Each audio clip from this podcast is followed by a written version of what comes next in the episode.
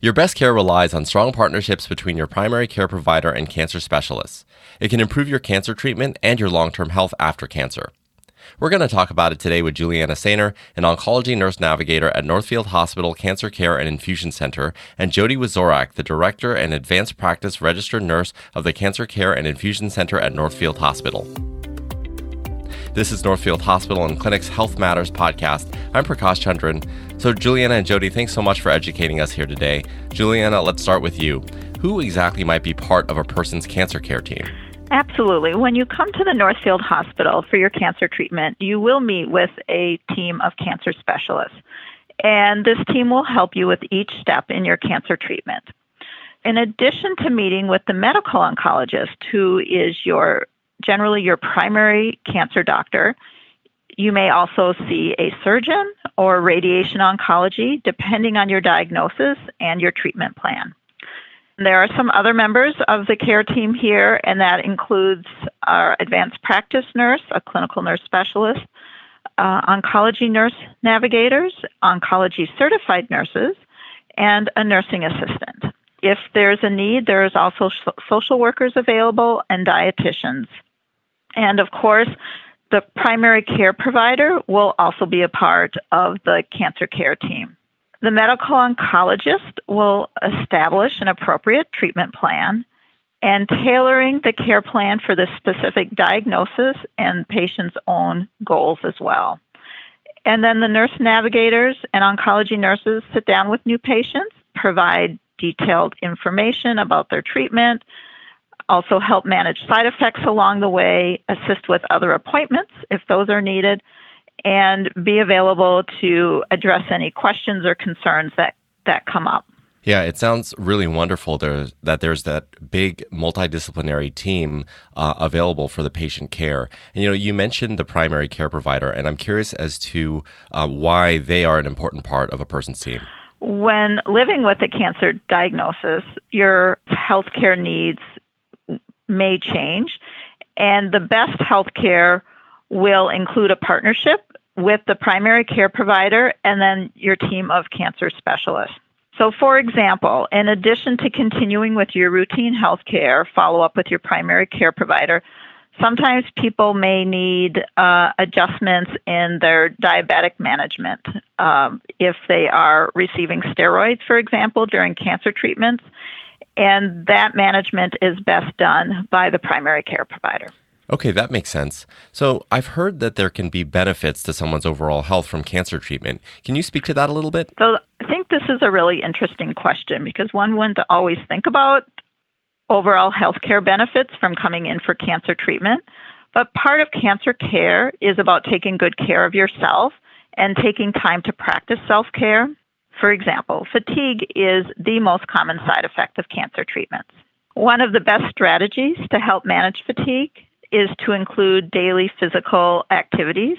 A great exercise is walking, but sometimes walking is is tough. So it's also beneficial to just engage in gentle movements throughout the day, such as engaging activities around your house, moving around the house, or even taking very short strides or walks outside adding some exercise or activity is good for your overall health in so many ways.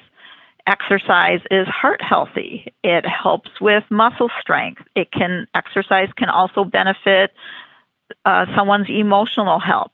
It can help with sleep at night. As just a few examples.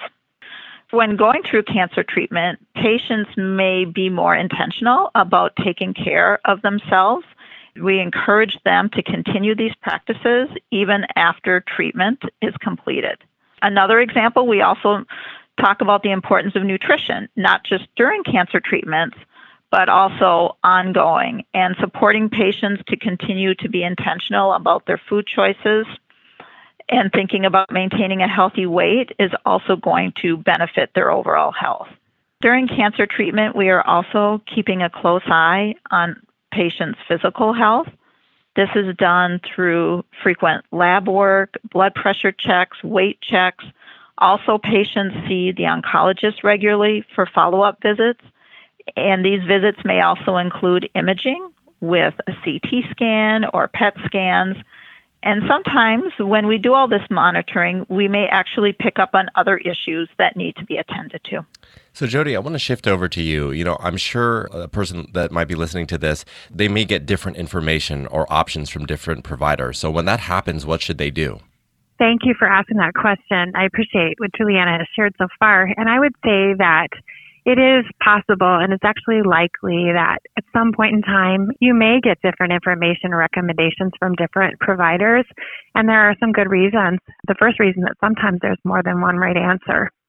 Um, sometimes different providers like medical oncologists or surgeons or nurses are actually looking at you and your situation from a different lens. And that can be good because cancer care is complex.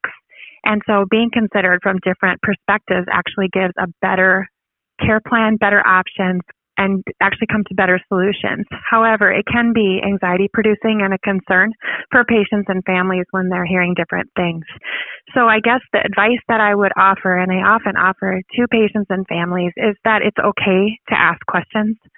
If patients and family members are hearing different recommendations, ask questions, ask why they're making those recommendations, and let them know what's important to you along the cancer journey and what you're thinking about that also impacts the care that you're receiving because you better decisions will be made that way. And providers and healthcare team members nurses pharmacists should be open to answering your questions when you ask them. That's an important part of the relationship and that's when the best care is delivered.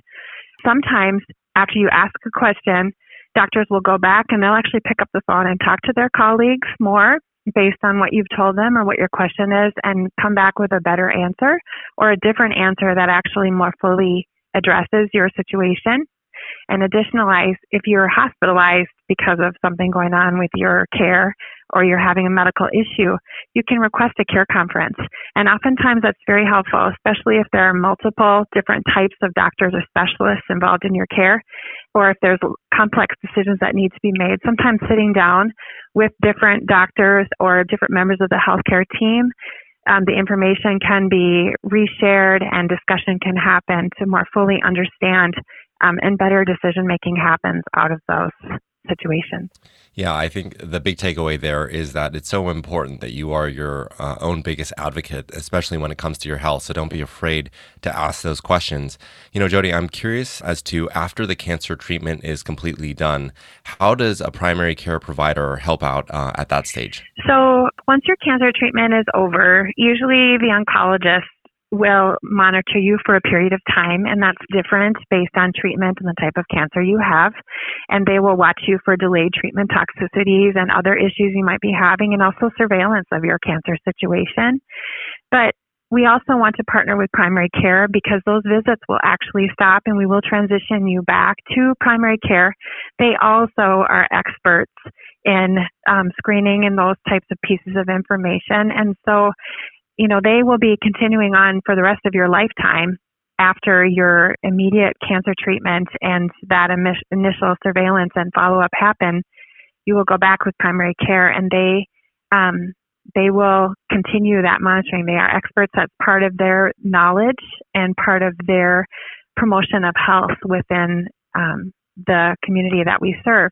Um, the oncology team will give you information to help with further recovery and screening and cancer prevention. Sometimes there's even a formal process which summarizes the treatments you've received, what surveillance you should have and screening you should have, as well as cancer prevention strategies. Primary care overlaps that those strategies as we transition you back. And it's also important that those routine screenings are not only for cancer and the strategies for cancer prevention are the same not only for cancer but also for other serious illnesses like Juliana had talked about earlier. So things like exercise and nutrition and other healthy lifestyle things that you can do not only help with prevention of cancer and prevention of cancer reoccurrence, but also heart issues and lung issues and kidney issues as well. Yeah, you mentioned screening a couple times, and I want to get into that a little bit. You know, I think we're familiar with uh, the screenings for the different systems in our bodies, like mammograms and colonoscopies, but what are the recommendations for screening for the most common types of cancer? The most common types of cancer for men in the United States are prostate, lung cancer, and colon cancer. And for women are lung cancer, colon cancer, and breast cancer Your primary care provider is the expert to know what screenings are best for you based on your health and your history. Two types of guidelines that are commonly followed are the U.S. Preventive Task Force guidelines, and there's also the American Cancer Society guidelines. But there are many, and primary care works to um, determine what are the best guidelines to follow, and they'll also incorporate that based on what they know about you as a person and your health and your history. When you visit your primary care provider on a regular basis, you'll be informed about what the screenings and timing of those screenings should be. Well, thank you so much, Juliana and Jodi, for educating us today. Learn more about cancer care at Northfield Hospital and clinics at our website, northfieldhospital.org. If you found this podcast helpful, please share it on your social channels and be sure to check out the entire podcast library for topics of interest to you. Thanks, and we'll talk next time.